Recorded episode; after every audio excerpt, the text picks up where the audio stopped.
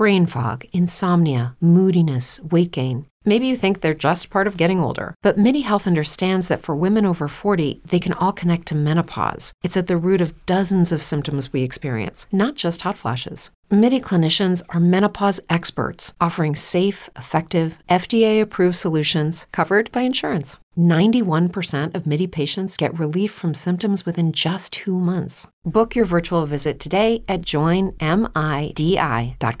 Say goodbye to your credit card rewards. Greedy corporate mega stores, led by Walmart and Target, are pushing for a law in Congress to take away your hard earned cash back and travel points to line their pockets. The Durbin Marshall credit card bill would enact harmful credit card routing mandates that would end credit card rewards as we know it. If you love your credit card rewards, tell your lawmakers hands off my rewards. Tell them to oppose the Durbin Marshall credit card bill.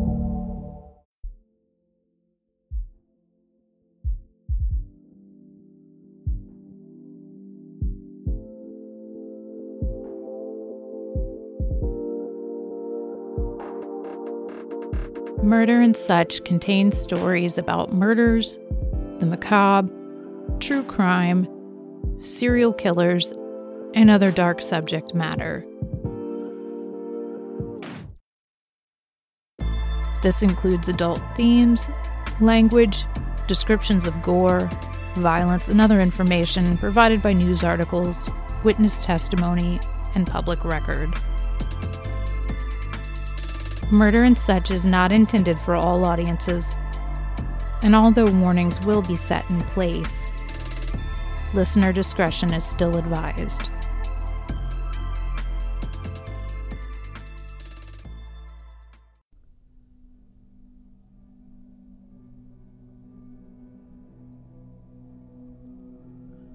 Last Friday, I sat in a courtroom to support a friend. For the better part of a decade, our professional and personal lives were woven into a relationship akin to family. As if family, the intention of my attendance was to publicly acknowledge the deep care and compassion I hold for this individual. I watched as she searched for the strength to behold her transgressor for the first time in over a year since learning about the plot to have her murdered. I listened to her describe the love that she once possessed for this man whom she adored, trusted, and depended on as her husband. I followed along as she detailed his abandonment of her and her children, a betrayal he failed to own but opted to blame on a lost sense of morality.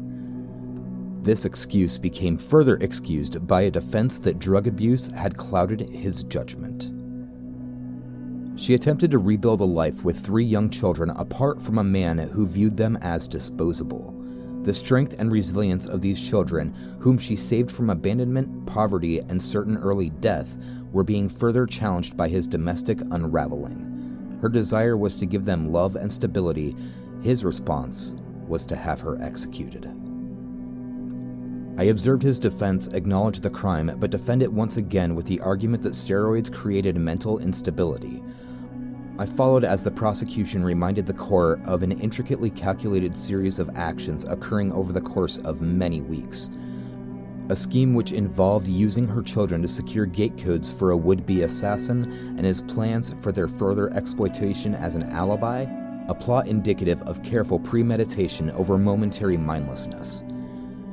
I watched as a judge highlighted how many men use steroids but do not plot to murder innocent women, and for someone to move towards such action reveals something twisted within their character.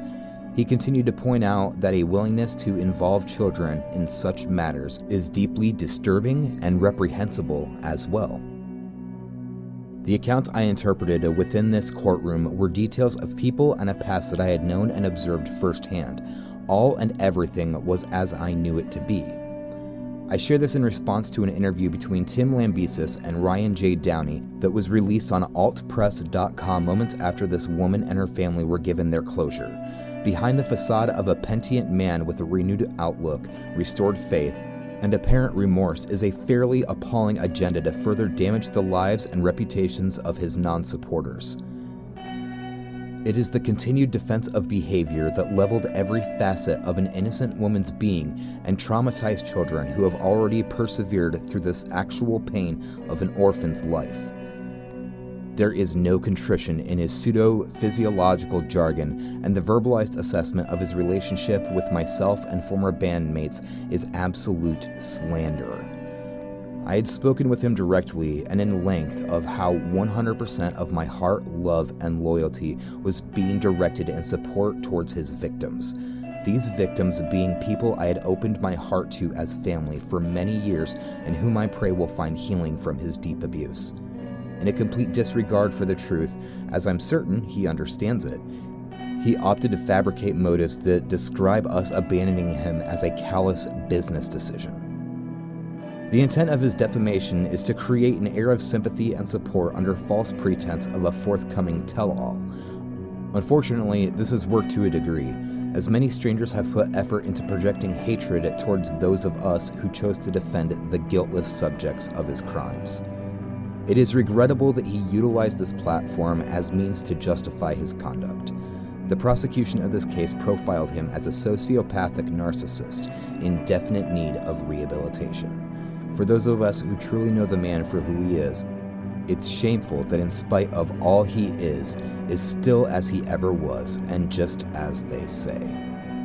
For Jordan, Phil, Josh, and myself, we'll continue to carry on knowing we behaved honorably, lovingly, and loyally to the individuals who truly needed it.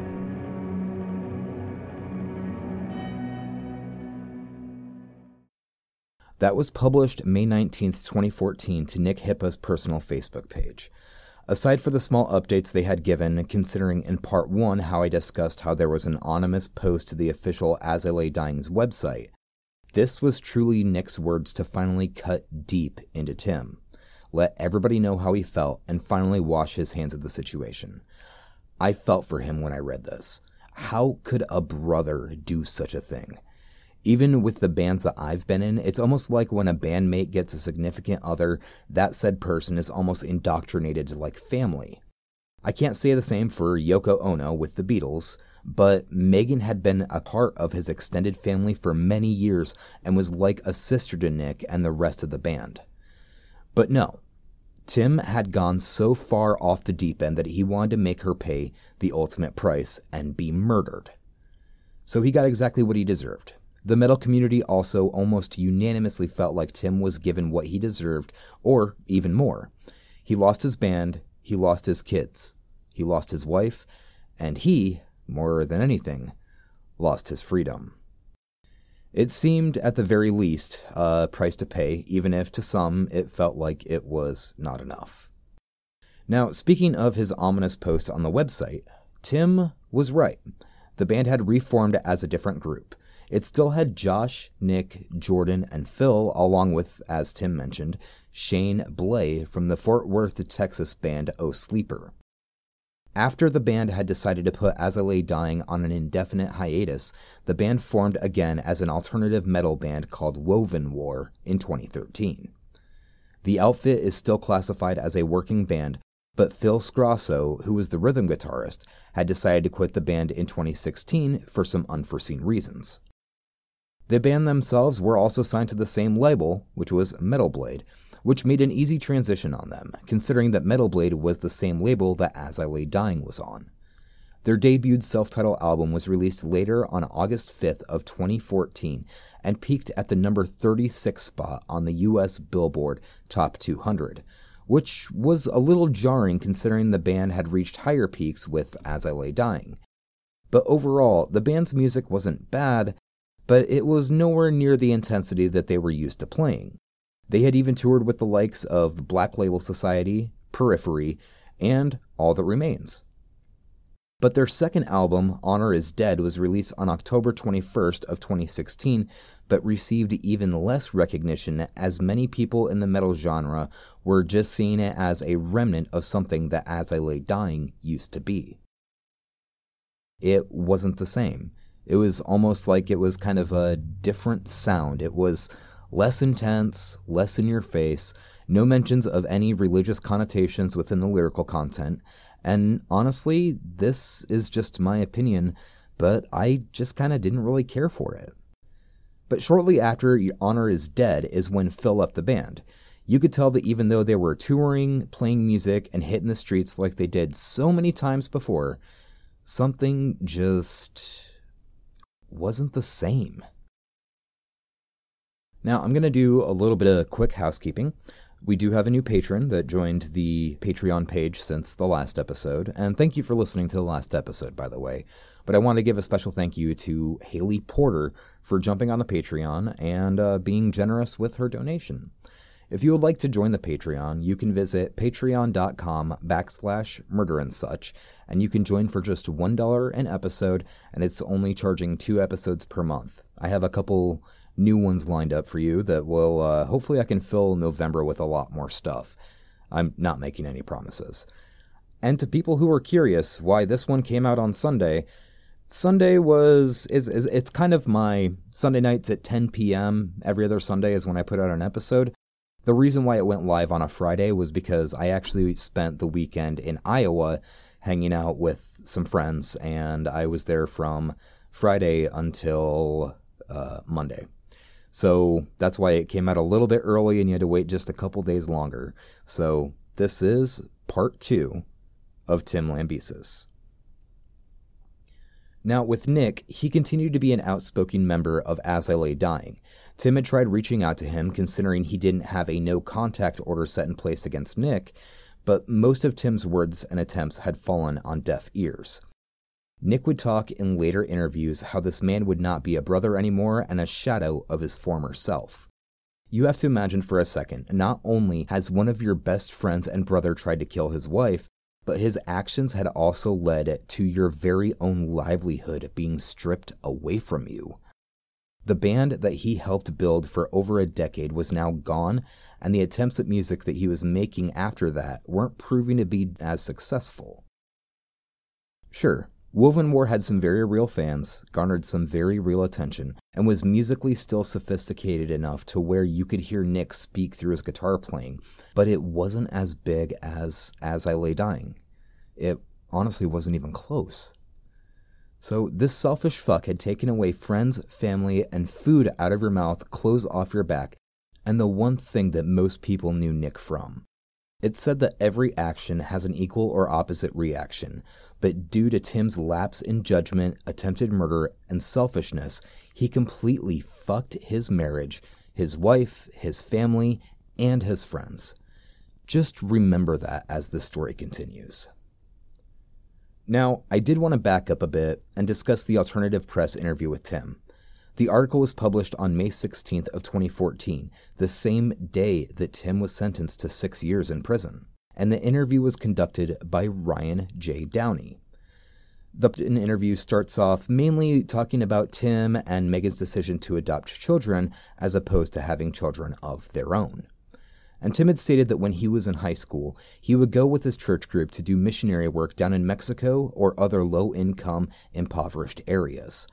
When he was there, he met a child named Edgar, who he thought was between the ages of 9 and 10, and how this kid had never felt the love and compassion that Tim and his fellowship had shown him, like I had mentioned back in part 1 of the series. So that's when he and his now former wife had decided to adopt rather than conceive their own children. He said that he wanted to show children love and compassion that they wouldn't be able to have in their current situation, and Megan had decided to do most of the paperwork and get the ball rolling on most everything. That led them to adopt their first child, being only 15 months old, of an eventual three children when everything was said and done. The next topic that they touched on is Megan filing for divorce. This part kind of pissed me off a little bit. And I can understand where Nick was coming from when he said that he wanted to make that statement in regards to Tim's interview. I honestly completely backed that. I'm definitely no relationship counselor and probably the last person you should go to for relationship advice. But Tim almost started blaming Megan for feeling lost and abandoned when she filed the paperwork. As Tim stated, he thought she was almost having an identity crisis, being a mother of three kids, staying at home, and taking care of them while Tim was out and about writing music, touring, working out, etc. And he felt like the adoration that he wasn't getting from his wife, he could get from his fan base. And that justified him to the point where he was constantly working out. Now, I don't fault him for saying this particular part, but he talked about his physique and how he wanted to be the top performer he could be, so he started nitpicking at his own body, which started spiraling insecurities about himself. Then Ryan started hitting him with questions about his steroid usage. As Tim had stated, he had hit a physical plateau, but he wanted to grow more. He speaks about how everyone is on steroids, from muscle magazines to dudes who look like Brad Pitt's character from Fight Club, so he figured he would just be honest with himself and start taking them just like everybody else. They even talked about how the balance of testosterone based hormones that he was on had eventually led him to have a very unbalanced hormonal system. And, before he was arrested, he said that the testosterone level that he had was lower than that of a 90 year old man. When he was arrested, he was obviously taken off the steroids and his testosterone had fallen to a rock bottom level, but his estrogen was matching an all time high. He wasn't too thrilled about that, and keep that in the back of your mind as the story continues. Then Ryan asked him about roid rage. Tim had thought that it was just a myth, and the guy who was giving him the information had stated that only 10 to 20% of people who take steroids have an adverse reaction to them. Tim, of course, didn't think of himself as someone who would be affected and wasn't a part of the minority. Well, we all know how that turned out for him. So he continued to take them, abuse them, and as he stated, quote, there are a lot of things I did after 2012 that I would never picture myself doing now. The way I acted, the way I reacted, my priorities. End quote. After that came his faith, or I should say, his lack thereof. Tim spoke about his major in philosophy back in college and how his mindset had adopted over time because he found Christianity harder to defend as time went on. He talked about his first time he cheated on his wife and how he would manipulate his own thought process only to serve himself and to make his actions justifiable. That was something that I learned from this interview that Nick also stated. There was no acceptance from his actions. The piece came out the same day that he was sentenced. In a sense, it was almost clickbait considering the timing. As the conversation passes over the faith part, it almost seemed like Ryan was starting to throw him softballs. At this point in Tim's life, he had been off the steroids for a while now and was still a massive dude, so I can't say if it was uh, fear or intimidation, but some of the questions and statements from Ryan left a very sour taste in my mouth. Ryan then asked him about his time at the gym and how he spent almost too much time there. Now, Tim had stated that he owned up to that and that he only had spent about an hour at the gym at most. Ryan then said, quote, a lot of fathers play golf or go sit in a bar. I'd say that hour was better, at least. End quote. That's a that's seriously a fucking softball question. Now, Tim did admit that after reflection, he wished he would spent that time with his kids instead, so at least I guess that's somewhat of a good admission on his part. I don't know. They later went on to discuss how they still claim to be in the Christian metalcore scene to sell more albums, sell more tickets, and it stated that he was probably the second or third person to give up Christianity in the band.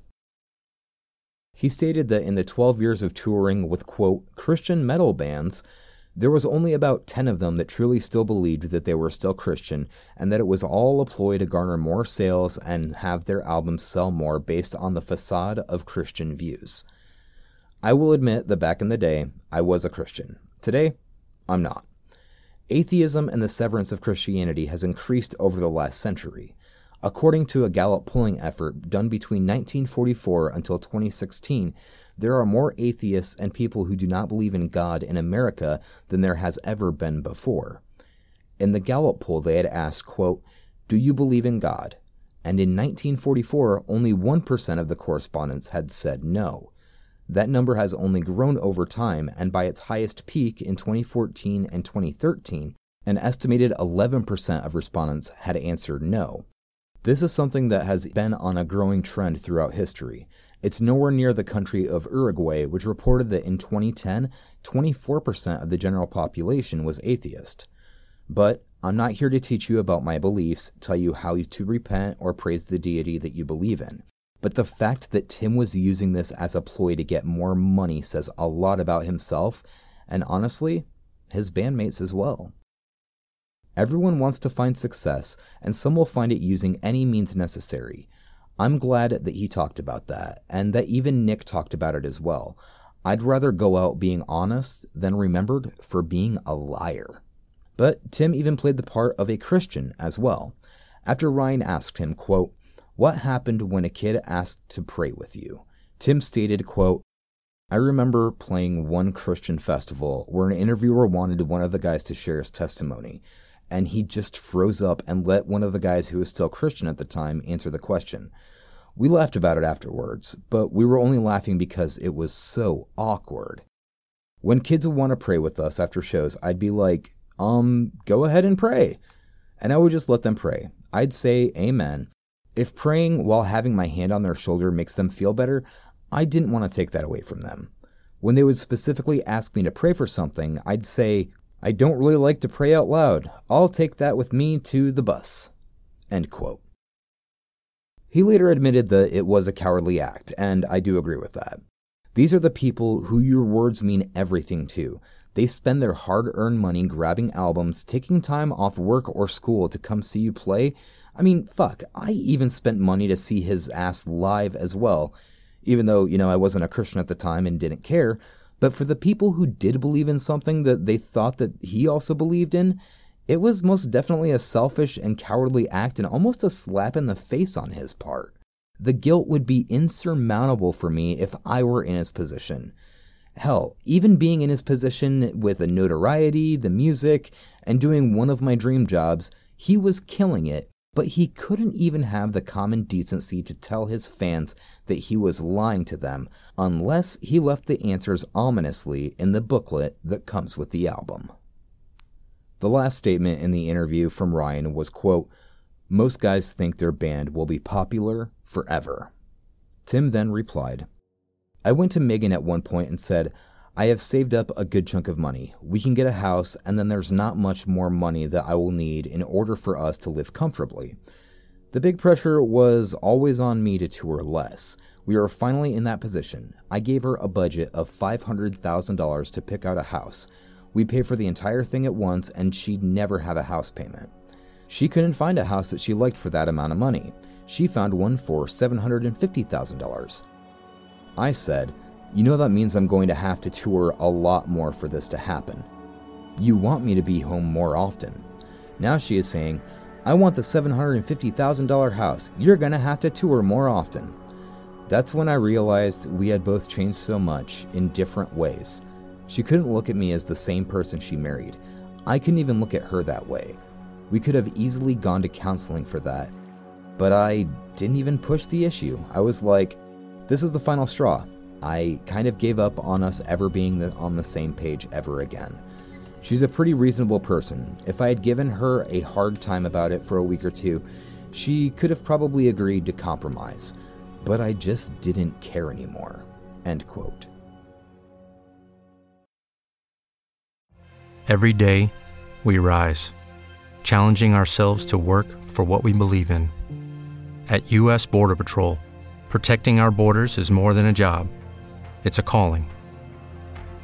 Agents answer the call, working together to keep our country and communities safe. If you're ready for a new mission, join U.S. Border Patrol and go beyond. Learn more at cbp.gov/careers. With Lucky Land slots, you can get lucky just about anywhere. Dearly beloved, we are gathered here today to. Has anyone seen the bride and groom? Sorry, sorry, we're here. We were getting lucky in the limo and we lost track of time. No, Lucky Land Casino, with cash prizes that add up quicker than a guest registry. In that case, I pronounce you lucky. Play for free at LuckyLandSlots.com. Daily bonuses are waiting. No purchase necessary. Void where prohibited by law. 18 plus. Terms and conditions apply. See website for details. Again, this selfish shit passed the blame. Nick had every right to be mad at Tim for this interview, and I don't know how his mental state was at the time, but he was definitely, it, it, was the last fucking straw for him. I didn't care about him anymore, and I didn't think he was worthy of the lifestyle that he once had. He had everything a wife, kids, house, band, touring, fame, every single fucking thing he ever wanted. A self made American dream of sorts. And he pissed it all away for what? What was the reason? Because he felt like he and his wife had drifted apart, that she needed to be killed? Where's the justification in that? Because honestly, I don't see it. So, as I stated, six years of a possible nine was his sentence. Luckily, Megan wasn't killed, and he was behind bars, where he had no contact, and he couldn't speak to her or her children. They were safe. That's what they needed at most. As I stated, the rest of the band was playing in Woven War. They kept touring, making music, and didn't really talk much about Tim or how they felt about the situation surrounding him. Tim had filed for a reduced sentence with the hearing on July 18th of 2014, stating that his time on house arrest could count as credit towards his sentence as time served, but that was struck down at the hearing because as they stated, the ankle monitor that he was wearing was not actually a condition of bail, so technically he wasn't on house arrest, and they still upheld the six years behind bars. Now, while Tim was in prison, he filed a lawsuit against the prison medical staff for $35.5 million. I purposely omitted this from the Associated Press interview just because I want to talk about it right here. So, when Tim was in jail, I stated that he had a very low testosterone level. The thing about anabolic steroids affecting your body is that when you have an increase in testosterone, it also increases your estrogen as well. Your body naturally will try to create one to balance out against the other. Well, Tim had filed a lawsuit against Mary Abiaro and others for not prescribing him anastrozole, which was first prescribed to him when he was first incarcerated to help counter the estrogen levels in his body, considering he wasn't on the steroids anymore. Now, the thing about a heightened level of estrogen, if you remember the movie Fight Club, let's just throw out the name Robert Paulson, otherwise known as Bob. What was Bob known for in Fight Club? Bob had gynecomastia, or as in the movie, and Tim referred to it as bitch tits. Tim was going through a phase where his once stacked pectoral muscles started developing into softened breasts, which was mentally anguishing for him. The staff had stated that they were going to continue with the drugs for him, but they didn't give a specific date. Now, Nick had even talked about his lawsuit in a later interview, stating that, quote, It's sad to see somebody that we spent so much of our lives with end up in such a place. He could have made such a great impact on this world, but he just gave in to the worst parts of himself. Even more discouraging for me is the fact that he's trying to file a lawsuit for that amount. It says to me that he's still the same sort of personality at his core. Nothing has changed. He thinks of himself in a certain way, and he thinks of himself in a situation he created as the victim. End quote. Which I agree with Nick if that's the biggest concern that he had about being in prison, I feel like he hasn't changed. Maybe it's the cynic in me, but I didn't care that he was growing a pair of man boobs. I just cared that society was safe from him. Now, as time went on, Woven War continued making music, releasing albums, and touring, doing what those guys love the most. Then Tim started reaching out later after he started his sentence and found himself talking to Jordan every once in a while. You have to imagine that Jordan and Tim knew each other longer than they knew any of the other members of the band. Tim and Jordan founded As I Lay Dying, and Jordan was still an apparent active member after the remainder of the band members renounced their roles within the group. But it wasn't something that he wanted to share with the rest of the members. He kept this pretty close to his chest and kept in contact with Tim as his prison sentence continued.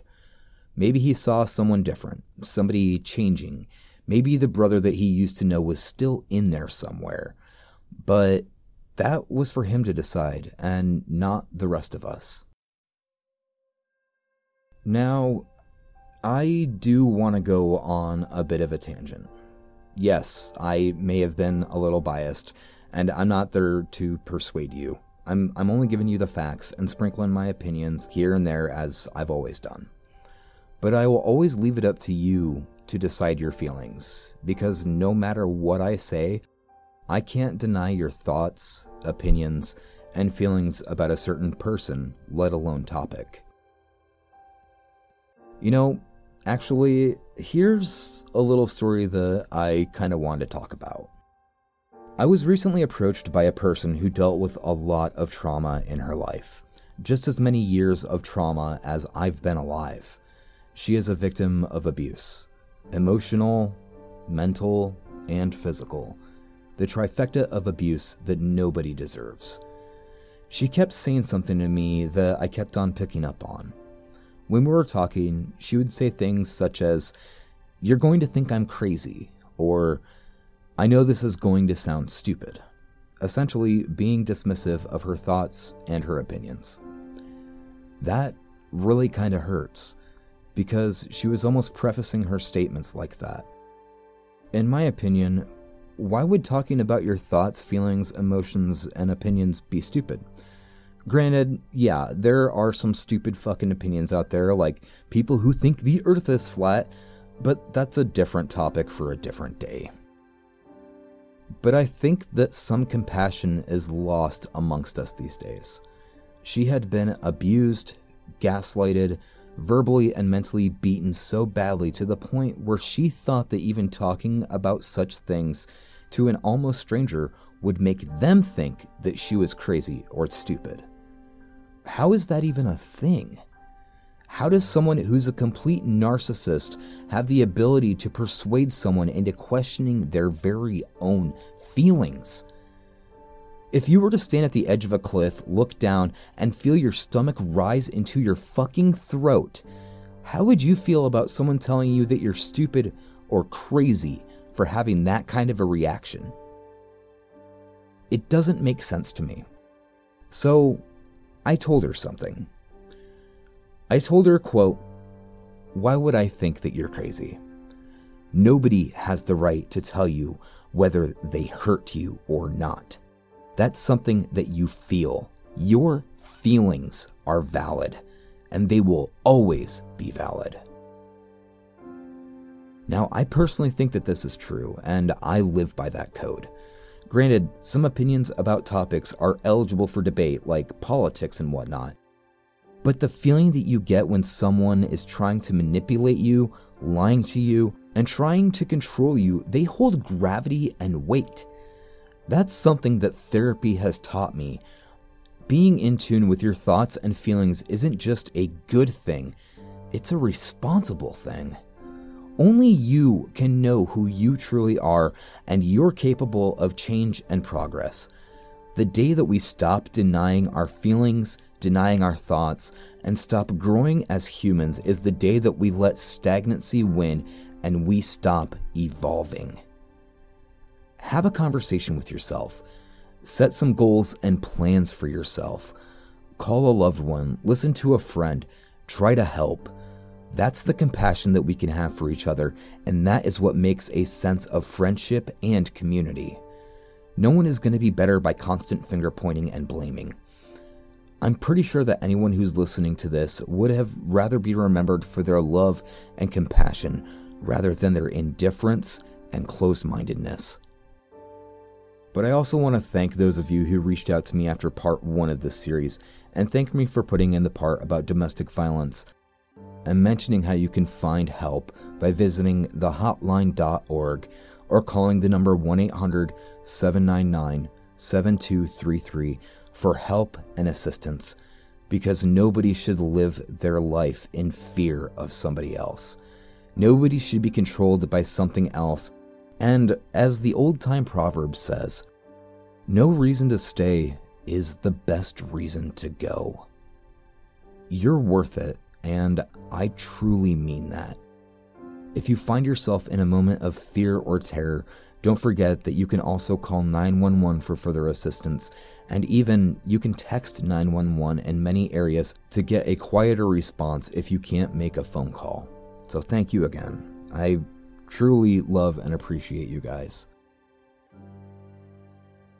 So, getting back into it, I think that people are capable of change.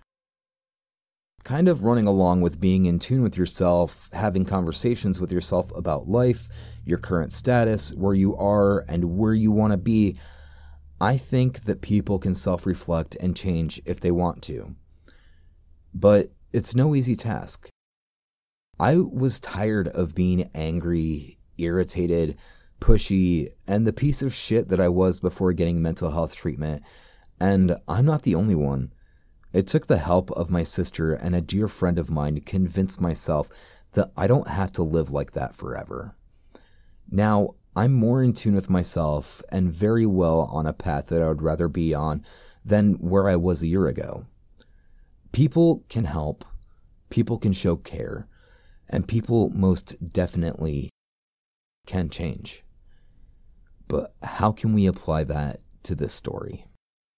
Well, Tim went almost radio silent when it came to his fans and critics. He was in jail all the way until December 17th of 2016.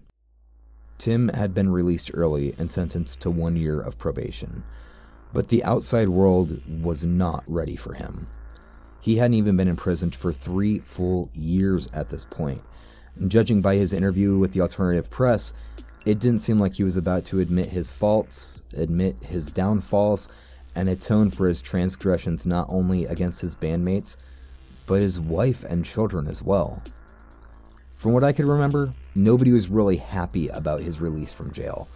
Most comments I saw from my personal favorite metal website, the PRP, most people were either poking fun at him for his male breasts, or they thought he was just going to end up back in prison for going turbo roid rage on people. My personal feelings, though, I wasn't happy about it. He should have been let out after the six years. I hadn't heard anything about him, and honestly, he flew under my radar, and he was closer to a grave than anything for me. The band wasn't speaking about it, he wasn't speaking about it, and most definitely, Megan was not speaking about his early release. He had the year where he had to check in with an officer as a part of his parole, but other than that, he was a free man and free to walk the streets as he did four years prior. But then, ugh, something happened. On June 19th, 2017, a post was made to Tim and the band's Facebook and Twitter accounts. All it read was, quote, activity. Rather ominous, but that's how it was intended. Considering the bandmates didn't use the official forums for the band, it was definitely Tim who posted it. When I read that, I was like, yeah, right, fuckface. Keep your mouth shut because you should still be in jail right now. But that wasn't everything. On September 2nd of 2017, a person who was familiar with the situation had stated that Tim was planning on trying to resurrect As I Lay Dying with a set of new members, since his relationship with many of the former band members had become strained from his atrocities.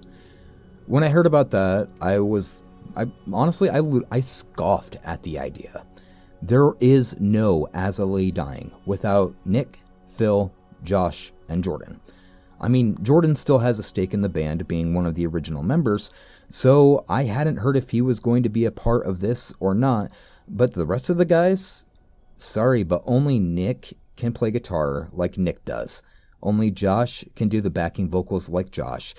And honestly, it looked like a piss poor attempt at a cash grab for Tim. I hadn't heard anything personally from him in months after his release, except for just trying to work on what he was known for and not who he was or who he had become. Now, one thing that I found was fucking hilarious was two days after the report of Tim trying to resurrect As I Lay Dying, was that the vocalist from a band named Archspire, named Oliver Aleron, had started up a GoFundMe to fight Tim Lambesis. I found this fucking golden because the funding goal was only for $2,000 and it stated, quote, this asshole tried to have his wife murdered. I'm a small dude and I'm not very good at fighting, but Tim is very large and strong. I think he sucks for trying to kill his wife, but also I need to train to get bigger so I can kick his stupid ass for being a piece of shit. Help me fight him. Help spread the word. End quote. That was golden. I loved every second of that thing. I hadn't really heard of Archspire, but god damn it, did I want to see this dude enter a stage with Tim and see Tim get his teeth kicked down his throat. Many, many outspoken bands had given their stance about his release, mostly condemning Tim for the fact that he was on the outside with the rest of us. But then something happened that I didn't expect. On December 17th of 2017, one full year after his release, the official As I Lay Dying social media pages all posted the same thing. Of course, it was Tim but here is what it said Quote, Words cannot begin to express how deeply sorry I am for the hurt that I have caused. There is no defense for what I did, and I look back on the person I became with much disdain, as many of you likely do. First, I apologize to my former wife and remarkable children for my appalling actions. There's not a single day that goes by where I don't wish I could undo the damage I caused, and out of respect for their wishes, I will not discuss anything else about them now or in the future. I also ask anybody reading this to promote healing for them by respecting their privacy and defending them from any negativity or anger which should be directed towards me. I was the sole offender and the only one to blame for everything that happened. To my family, I apologize for the trauma you faced and may still feel. This is an ongoing sentence many of you serve because of me. I am so sorry to my friends who were betrayed by everything I hid from them and all the hardships I caused people who used to work with me. Bandmates, road crews, managers, attorneys, agents, label people, and more all had to suffer through many unexpected changes because of my actions. While they are dealing with the aftermath of my arrest, I responded towards many of them with bitterness that I should have directed towards myself. I know that I can't undo the animosity I brought their way, but I can hope to mend what I can now as time goes on. To the people who looked up to me as an artist, I let you down in so many ways. I tried to show my best side to the public while feeding an ugly, growing monster behind closed doors. I wrote lyrics about the person I wanted to be rather than the person that I was. I was living a life that lacked empathy and viewed everything through a self motivated lens. I cannot say for certain what life looks like going forward, as so much is different now and I'm still learning. Music has and always will be a part of me, and has helped me get through the darkest parts of my journey. However, this apology is not a part of promoting anything. Rumors circulate, and that's something I've learned to accept. But this apology is just that an apology to everyone around me. I've remained silent to the public since expressing my remorse at my sentencing because time seemed like the best way to promote healing. Today marks the first opportunity to freely apologize without any motivation to gain favor from the courts, as I now have completed the entirety of my legal sentence, including the completion of all parole and probation requirements. Let it be clear that no amount of time served can right my wrongs. I do not feel deserving of a second chance, and I'm not asking for anyone's trust. The way many people feel about me makes sense, and only time will tell if my future actions line up with my remorse, something I pray for every day. In the last five years, the ripple effect of all my actions has extended further than a written statement can address. Thus, I will continue to apologize in both words and actions moving forward. Thank you for reading. Tim. End quote.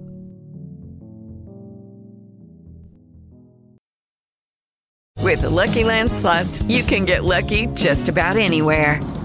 This is your captain speaking. Uh, we've got clear runway and the weather's fine, but we're just going to circle up here a while and uh, get lucky. No, no, nothing like that. It's just these cash prizes add up quick. So I suggest you sit back, keep your tray table upright, and start getting lucky. Play for free at LuckyLandSlots.com. Are you feeling lucky? No purchase necessary. Void where prohibited by law. 18 plus terms and conditions apply. See website for details. Lucky Land Casino asking people what's the weirdest place you've gotten lucky? Lucky? In line at the deli, I guess? Aha, in my dentist's office. More than once, actually. Do I have to say? Yes, you do. In the car before my kids' PTA meeting. Really? Yes. Excuse me, what's the weirdest place you've gotten lucky? I never win and tell. Well, there you have it. You can get lucky anywhere playing at LuckyLandSlots.com. Play for free right now. Are you feeling lucky? No purchase necessary. Void where prohibited by law. 18 plus. Terms and conditions apply. See website for details. This was vastly different than the person that I had once cared for, and then learned to detest, even the ground that he walked on. It was different. It seemed a little selfless. It was an admission, or at least the first admission, that he owned up for the betrayal of love and trust that he had for his family and friends. I read this, and I even had one of my coworkers read it as well, and we were both taken aback by his words. Of course, knowing the person that I am, I took it with a grain of salt. But this was a different person than he was before. He waited a whole year to break his silence, and I think that was the best thing he could have done, if not completely shutting his mouth for the rest of his life. It seemed like there was some sincerity with him that I hadn't seen from him for years. I just remember how cold and calloused he looked at his arraignment hearing, how gravelly his looks were, how he looked like the shadow of the man he used to be. I couldn't see a change in him physically, but by his own admissions, he knew what he did, and I was going to hold his feet to the fire with my opinion, which is something that I wasn't alone in. It had been said that Tim was speaking with Jordan about what to do with the band from there on out. But nobody else had commented on the situation as far as Nick, Phil, and Josh were concerned. I still had the mindset of who the fuck is this guy without the rest of the band? But I wanted him to grow as a person. But again, Tim goes completely silent. Now, one thing that I wanted to make mention of was that Tim had gotten remarried at this point. It was reported on February 10th of 2017 that he was marrying his longtime girlfriend, Amanda, not even being out of jail for a year, and he was getting married. So this twisted a thought process in my head, and I overcame some real mental gymnastics. I thought to myself, can he be trusted? Has he changed? Longtime girlfriend, is that the woman from Florida? I was confused. It did seem like he was turning over a new leaf, and maybe he did change, but I'm still taking things with a grain of salt. But from there, a lot of rumblings had come through the woodwork, not really on behalf of Tim or Jordan, let alone the rest of the band, but more of some of Tim's uh, prominent friends and musicians in the scene. Now, you see, the metal scene can be a very divisive scene. Taking from personal experiences with controversies surrounding bands, I know people who have been at their throats and vice versa over different topics. Whether it's someone wearing the shirt of a band that they don't know, or someone thinking that gays shouldn't be in the metal scene but they still 100% love Judas Priest. Hell, even Dave Mustaine from Megadeth, being a hardcore conspiracy theorist, has pushed people away from music.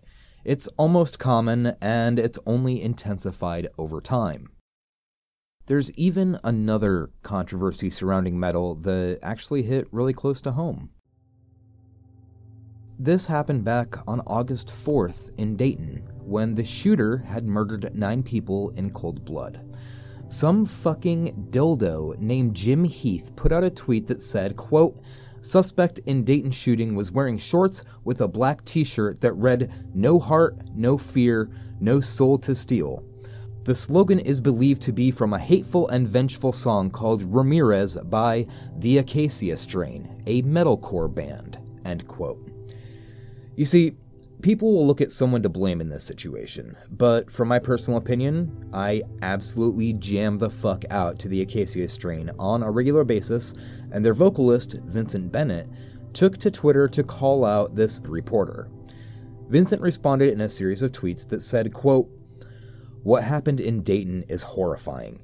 Even more so to know that the shooter was wearing a The Acacia Strain hoodie is making me sick. There is no excuse for this. Anyone who knows anything knows that we don't condone this behavior. No one has the right to take another's life. We will be taking action to help the families of the victims however we can. Then later on the same day, Vincent put out another series of tweets that said, I'm fucking shaking. Music is an outlet. Music should purify. Use it as a positive outlet for your negative emotions. If you feel angry, turn to music, turn to creation. This has to stop. Please be good to one another. Hold on to your loved ones and never let them go. Surround yourself with people who make you happy and strive to be the person that makes everyone smile. Vincent is one of the most genuine dudes I've ever seen and even had the pleasure to get a picture with. He's a big old teddy bear, and yeah, while the Acacia Strain has some pretty brutal music, I know that the band members are genuine and they are all around wonderful dudes. But it's the thing that's as old as time. Blame the music, blame the artists, not the person who carried out the horrific act. Well, in Tim's case, I still think he had blame, but he almost seemed like he was turning over a new leaf and taking the blame that he rightfully had ownership of. With news circulating that Lay Dying was coming back, some people within the metal scene started taking notice of Tim and even started talking to him about what he was planning for the band and who might be involved. Then, reportedly, it leaked that the band had actually formally regrouped. Many people close to Tim and the rest of the band had let it slip that they sat down, they started talking to each other over their fears, the lies, the anger, and the resentment towards Tim there were unconfirmed announcements that they had all met up and even started working on new material. The vast majority of it went unconfirmed, however. Then, June 1st of 2018, the As I Lay Dying official Twitter page finally had a new update. It was just a 44 second long video. No lyrics, just guitar strumming. Then a lead guitar playing behind it.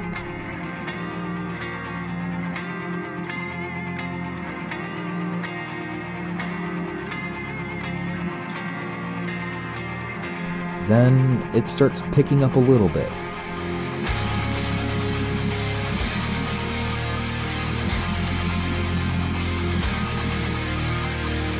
And then the drums kick in.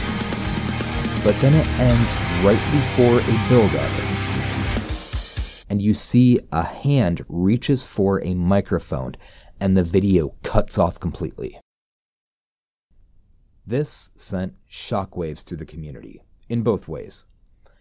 Reports started coming in that there was a new song and video that was going to be released, but from the video, you could tell that it was definitely Jordan, Nick, Phil, and Josh who were playing the instruments. A lot of people went to each of the individual artists' page to see whose gear they would use, considering there were no faces in the video. But it was confirmed to be the four people, plus, it goes without saying that the Hulk sized hand grabbing the microphone looked to be Tim as well. The report said that a new track would be coming out on June 8th, and they were right. I remembered when I first heard this rumor, so I found an unofficial YouTube video that played the song in its entirety that was taken from a Japanese early release. And honestly, I was kind of impressed. I even sent a link to my coworker, and he, being a massive Christian metal fan, was also kind of blown away. The song was titled My Own Grave, and it garnered a shitload of attention from the band's biggest fans and Tim's harshest critics. With that being said, there is an outlet website called Metal Sucks. They spared no chance throwing Tim completely under the bus. They published a piece on June 7th called, quote, This is the final time you will read about As I Lay Dying on Metal Sucks. And they completely shredded Tim. They likened him to Harvey Weinstein and Bill Cosby and Donald Trump. Now, I question my own feelings about Tim and the band reuniting. I saw a lot of what they said in the article, and there were parts of me that completely agreed with them. They even put a part in the article about Tim's marriage. That was also very scathing. Metal Sucks is one of the more popular websites that people read, and they even have a podcast, and they were 100% fucking done with him. That received backlash and support from the metal community, and to this day, they still have posted zero articles about As I Lay Dying since their final piece, which is pretty noteworthy because As I Lay Dying definitely grabs some headlines to this day. Now, on June 11th of 2018, the official Twitter for the band posted, quote, It's difficult to encapsulate all the topics we want to address with a written statement. We understand there are many questions and we plan to address them this week. Then they followed through. On June 16th of 2018, they posted a video from their YouTube channel. From left to right, you see Phil, Nick, Tim in the middle, then Josh to his right, and Jordan at the far right. The video is about a half hour long, and the look of the guys' faces was very telling. They almost looked defeated. But Tim starts talking about the process of reaching out to these guys. It touches on many subjects from Tim to their fears of getting in touch with him, how fresh their wounds still were, the pain, the anger, their honest feelings about the ripple effect that Tim had brought on these guys. They were hurting. So, sure, when I watched the video, I was taken aback due to the fact that these guys were making music again. But this was something that was much more tangible compared to that music video. There was a cloud around these guys, and this was the first time hearing their personal testimony about the man who stripped their livelihoods away from them, but he was sitting there to absorb everything they had to say. So it starts out with Tim, and then Josh talking about his reconnection with Tim, and then Jordan starts talking. But Phil's testimony was pretty heavy. He spoke about how he was relieved, not because Tim was there, but because he said that their relationship had strained in the years prior to 2013. When Tim was incarcerated, he was relieved that he didn't have to deal with Tim, deal with his manipulation, and didn't have to resent him anymore. He spoke about how Tim's presence in the media was still haunting him. Although he saw Tim's time behind bars as a peaceful moment, it was peppered with moments of hatred towards him. He spoke about his fear of what was going to happen when Tim was released, that his time of peace, his time of woven war, was about to be affected. He swore to himself that he was done with As I Lay Dying. He even replied back to Tim that he was done with him and that he should stop trying to reach out to Phil. The interview between all of them pretty much solidified that the two people who were looking at Tim through a different set of lenses were Josh and Jordan. Although they were hesitant at first, they were the guys who were willing to give Tim a second chance that he wasn't sure that he was even worthy of. Those were the two people who approached Phil about the possibility of coming together with Tim in tow. He mentioned how he read the statement that Tim posted a year after his release. It seemed to be different to him. It seemed like it was a different person than the brother that he had grown to resent and hate. Then, Nick started talking about his transition between As I Lay Dying and starting Woven War. Nick was questioning himself during his sentencing, after his sentencing, then touched on his reaction to the alternative press interview that came out that he hated Tim for what he said in that interview. His most outspoken critic had fully felt like the guy the brother, and the bandmate he once had only cared about himself, and he washed his hands of Tim's existence. He talked about even though he was working with Woven War, Tim was always there. People were always confronting Nick about Tim, and somehow the only identity that Nick had was the one that Tim had assigned him as the guitarist of the band whose vocalist wanted to murder his wife. Can you imagine that? You had absolutely no part in his actions or behaviors, but somehow, due to his selfishness, his lack of empathy, you are now known by his decisions. And that is what is going to follow you around. Fuck your new band, fuck your music, fuck your tour. You're now that guy. I can't even wrap my mind around how Nick felt in those years before and after Tim's sentencing. And it's really hard watching Nick's testimony. Nick is tearing up in this interview, and you can see this guy confessing his pain in front of the man who took almost everything from him. Even the emails that Tim had sent Nick, he denied him in every single chance that he could. This man is haunted by his former brother, and his life is always affected by him. He spoke about how, because of Tim, he lived in fear. He couldn't trust his friends with anything regarding him. He would grind his teeth at night, and it manifested into physical pain, and he couldn't live his life because he always had to live in Tim's shadow that was overcasting him. I genuinely feel so sorry for Nick and the pain that you can visibly see him going through in this interview, especially with the man who created this physical and mental hell for him sitting right next to him. Nick had then spoke about Tim's statement that he posted, owning all of his convictions. But at first, he didn't know what to think. He kept thinking that, as he said, quote, I don't know what to think about it because it was the last thing I expected. I remember thinking like, okay, no, the other shoe is to drop next week, and it never came. At that point, Phil was done with Wovenwar, and he hadn't talked to Nick in over a year.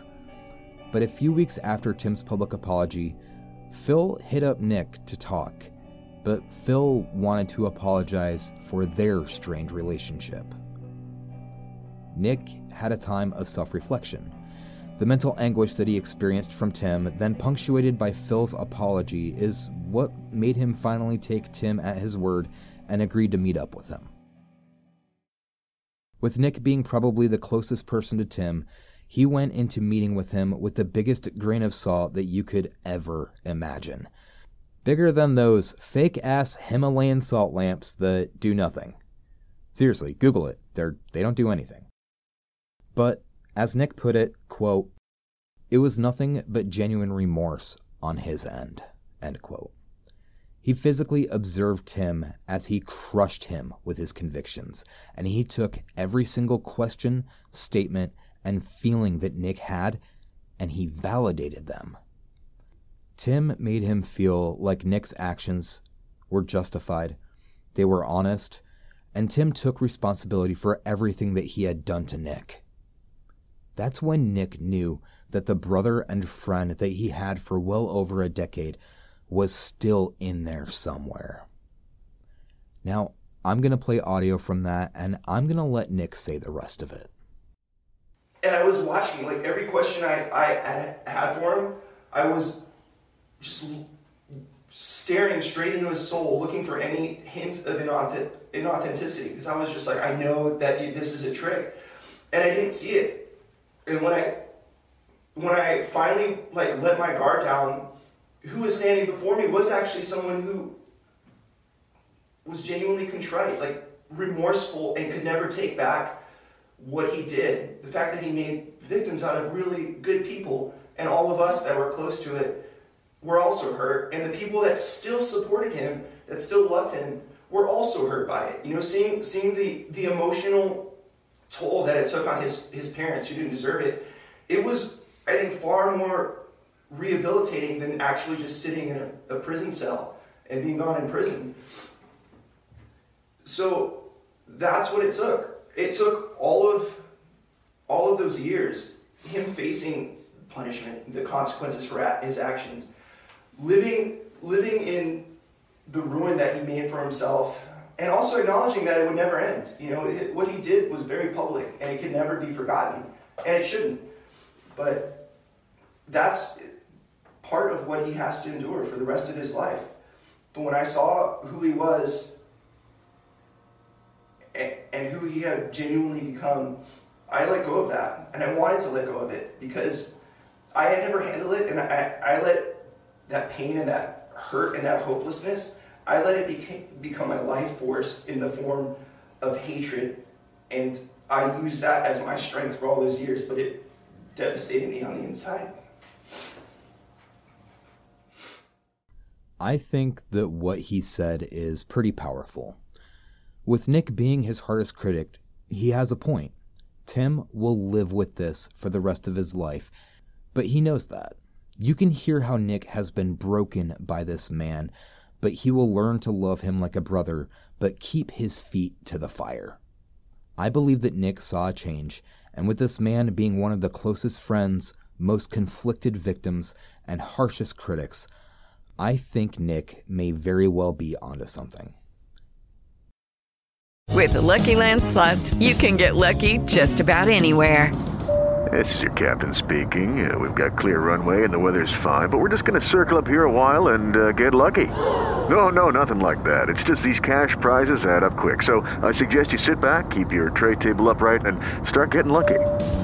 Play for free at LuckyLandSlots.com. Are you feeling lucky? No purchase necessary. Void where prohibited by law. 18 plus terms and conditions apply. See website for details. So, shortly after that interview, with all of them coming out, that's when I felt like maybe this guy has changed. Maybe he is somebody different. Maybe he can or has been rehabilitated. Hell, even the lyrics from My Own Grave was a full on reveal that he knew what kind of monster he had become. So after that had come out, Hatebreed's vocalist Jamie Jasta spoke out in a series of tweets and his own podcast about how the band Bleeding Through's vocalist Brandan Schieppati had posted a photo of he and Tim together, but then in the wake of the Me Too movement, how would that make Brandan feel considering his he has female fans and then his own keyboardist of his band is also female. Jasta really wasn't playing it Tim, and he thought that he could be manipulating him. So in a tweet, Jamie had said, quote, Nick, Jordan, Phil, and Josh are incredible musicians and very nice people. There's a discussion to be had when the time is right. Hopefully, we'll do it and they can give everyone insight behind their decision. Until then, I will hold judgment but he later posted a tweet that wasn't kind of received very well, but it was justified and it said that, quote, Think about how bad every other job must be if you're willing to go right back into a job with a guy who is going to kill his wife and mother of his kids for a thousand dollars. Open invite for all As I Lay Dying guys to come on the podcast to discuss, though. End quote. Jamie wasn't the only person to cast shade against him. One of the bands he was influenced by, shared the Christian metal moniker with, was the band Zao. In an interview with their guitarist and vocalist named Scott Mellinger, Scott had discussed the As I Lay Dying's future and specifically about Tim. It's worth noting that Tim and he worked closely with Zao, and he co produced their Awake album, which released in 2009. So on the podcast, Scott had said, quote, do I think Tim Lambesis deserves to be in a band? Fuck no. That dude wouldn't be in a band if he went through with what he tried to go through with. If he ended up not talking to a cop and talking to a real dude, his wife might not be here.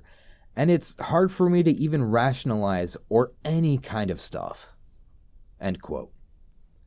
Now, how would that make you feel? If one of your peers and someone that you worked with, not to mention were inspired by, came out and told you that you're not worth your weight in dirt. So after they released the single, the band started, well, attempted to tour. But some of their shows were canceled in the process. Not because of schedule conflicts, but because there was a massive amount of public outcry saying that they didn't want to see the band on stage, mainly because of Tim. And I supported this. I think it was far too early for him to try to be given a stage and a fucking audience. So they were kicked off of 2019's Resurrection Fest that was scheduled for June of 2019 in Spain. Then another one was canceled in Memphis, Tennessee due to Tim being back in the band. But it is worth noting that instead of having them play the show, the community had made plans to set up a benefit show for victims of domestic violence on that day instead. And with that, Tim had actually released a statement, and here's that. While I'm disappointed by the cancellation of our show in Memphis, I understand and accept the resentment some people have towards who I used to be. I stand against that person I became during the darkest period of my past, and it is part of my life's work to prevent others from going down the destructive paths. It's now been almost six years since I made the biggest mistake of my life, and I consider each day an opportunity to do something positive to turn my life around and to use my experience to help others. As I move forward with this purpose, I know there will be obstacles. However, I wish we could have come up with a more meaningful solution for the fans in Memphis rather than just cancel. Perhaps I could visit a recovery center in Memphis, a free event to our fans and those being served at the center where I can open up a Q&A and all questions will be welcome. I look forward to continuing this conversation around recovery, how to prevent others from ending up in a bad place, and how to facilitate healing in the lives of people who have been hurt by others. I welcome the opportunity to address the topic of domestic violence and how I am not on the opposing side of this critical issue. Since serving my time, I have been involved in the following. I completed all of the courses necessary to become an addiction treatment counselor in the state of California with hopes of bringing others who are struggling with addiction and mental health.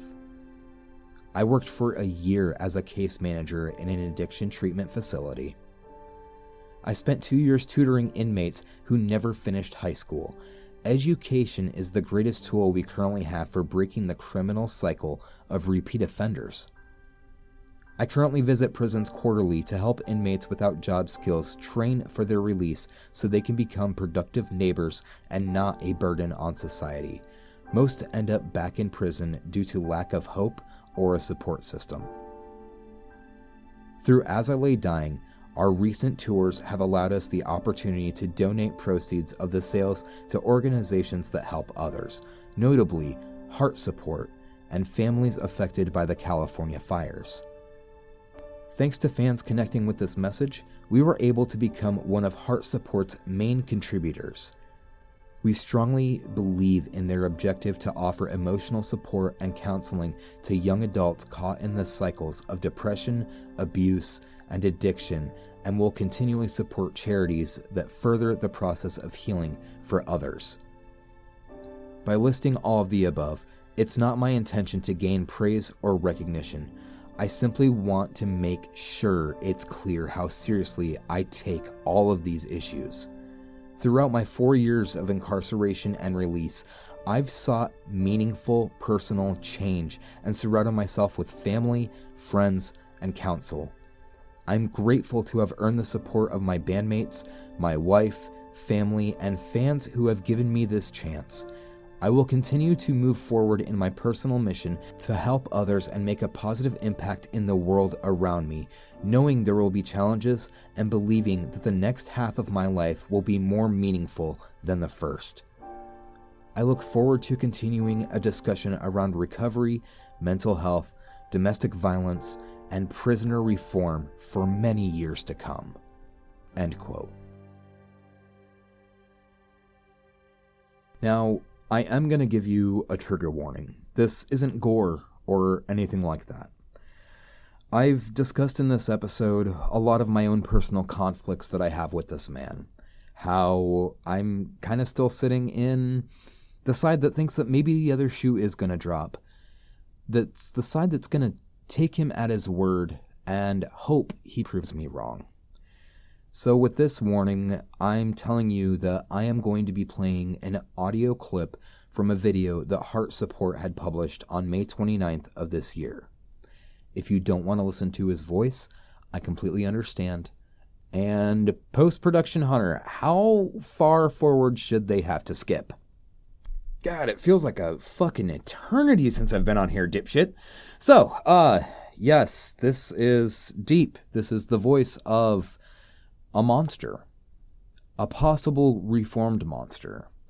But if you want to skip his voice, I suggest that you skip forward about 2 minutes and 45 seconds. Thank you. Thanks, butthole. So, yes, skip forward about 2 minutes and 45 seconds, and you don't have to listen to it. That's your choice, and I respect that. So here is Tim in his very own words.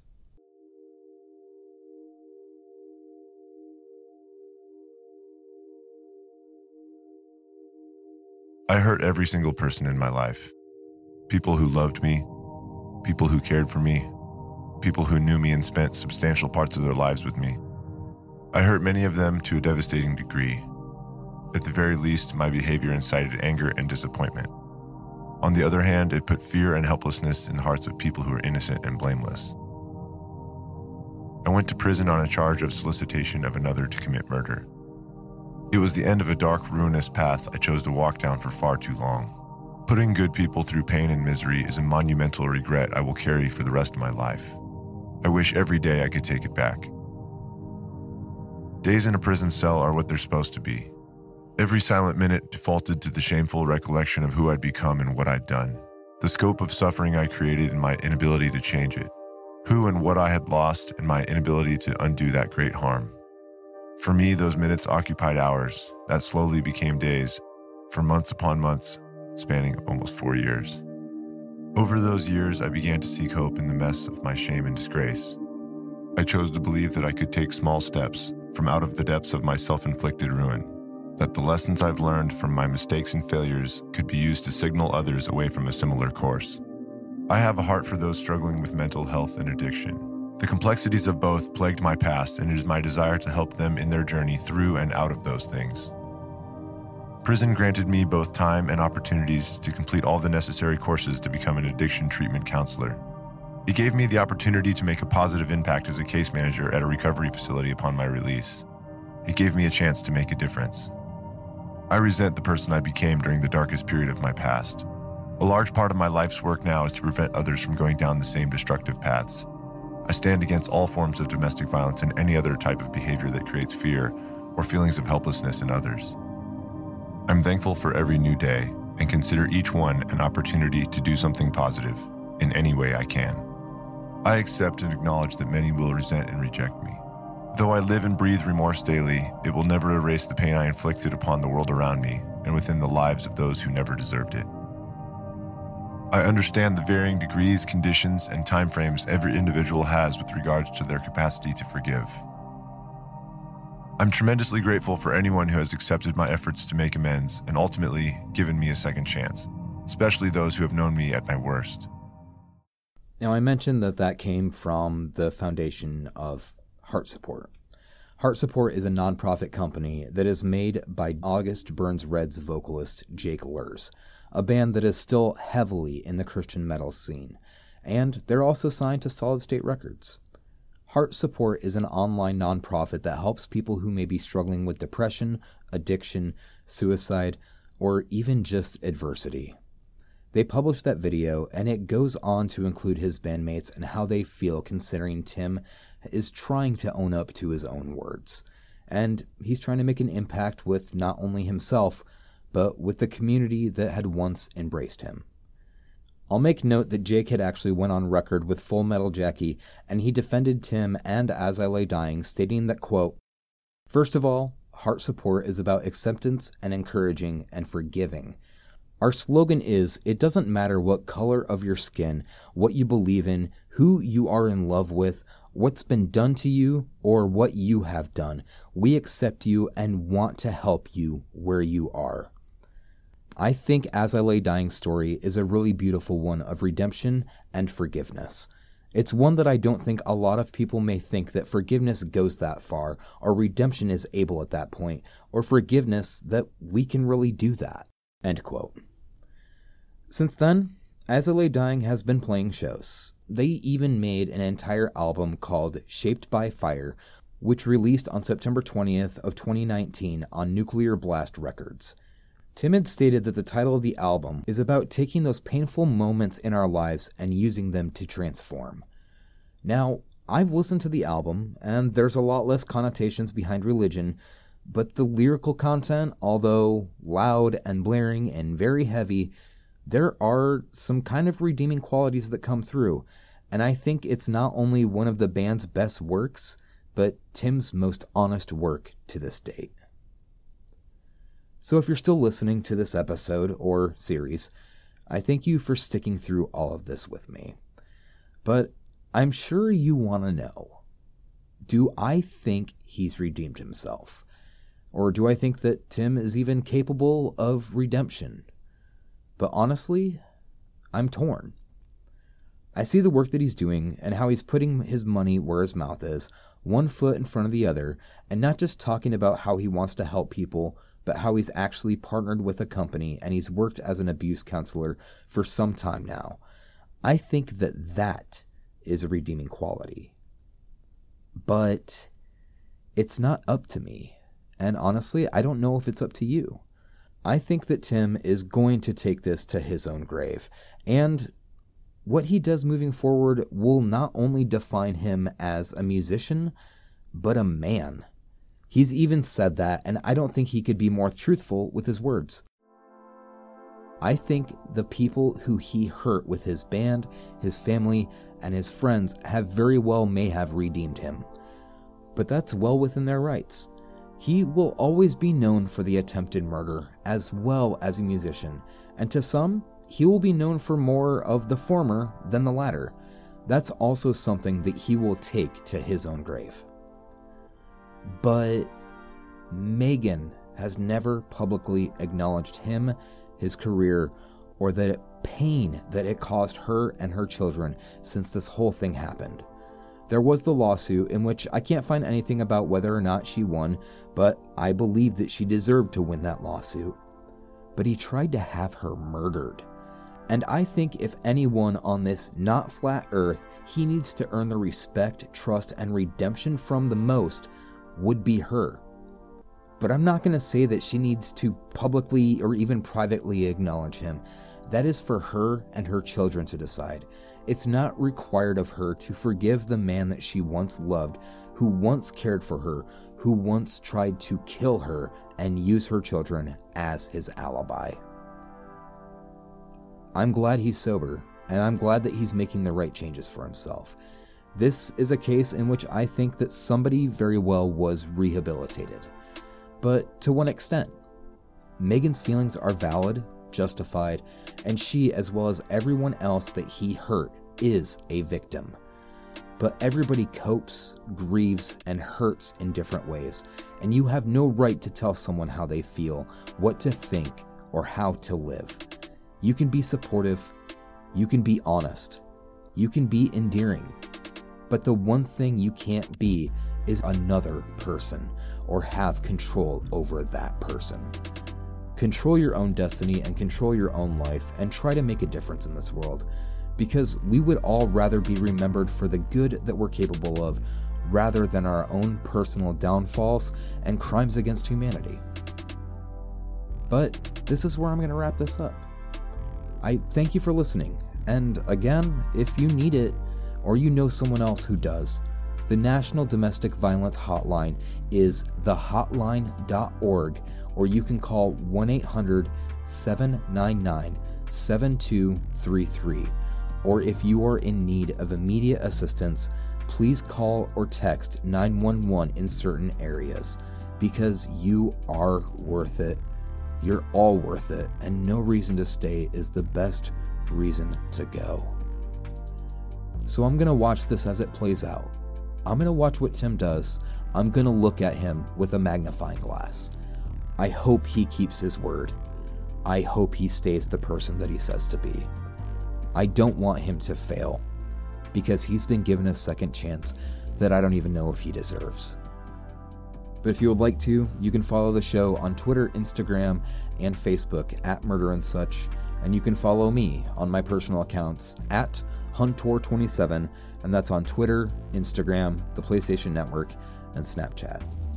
But I'm gonna go ahead and get out of here. I thank you guys for joining with me today. Please call a loved one, tell somebody that you care about them, and offer a shoulder to cry on, or even just your ears for somebody to tell you that they're having a bad day or that they need somebody to talk to. It's the least that anybody can do. But until next time, I thank you for being here with me. My name is Hunter, and you've been listening to Murder and Such. And until next time, I will talk to you soon. Take care.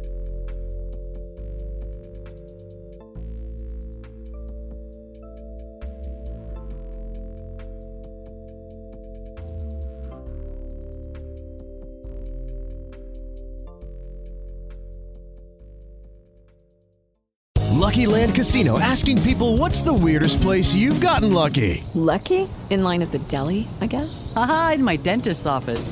More than once, actually. Do I have to say? Yes, you do. In the car before my kids' PTA meeting. Really? Yes. Excuse me, what's the weirdest place you've gotten lucky? I never win and tell. Well, there you have it. You can get lucky anywhere playing at LuckyLandSlots.com. Play for free right now. Are you feeling lucky? No purchase necessary. Void where prohibited by law. 18 plus. Terms and conditions apply. See website for details.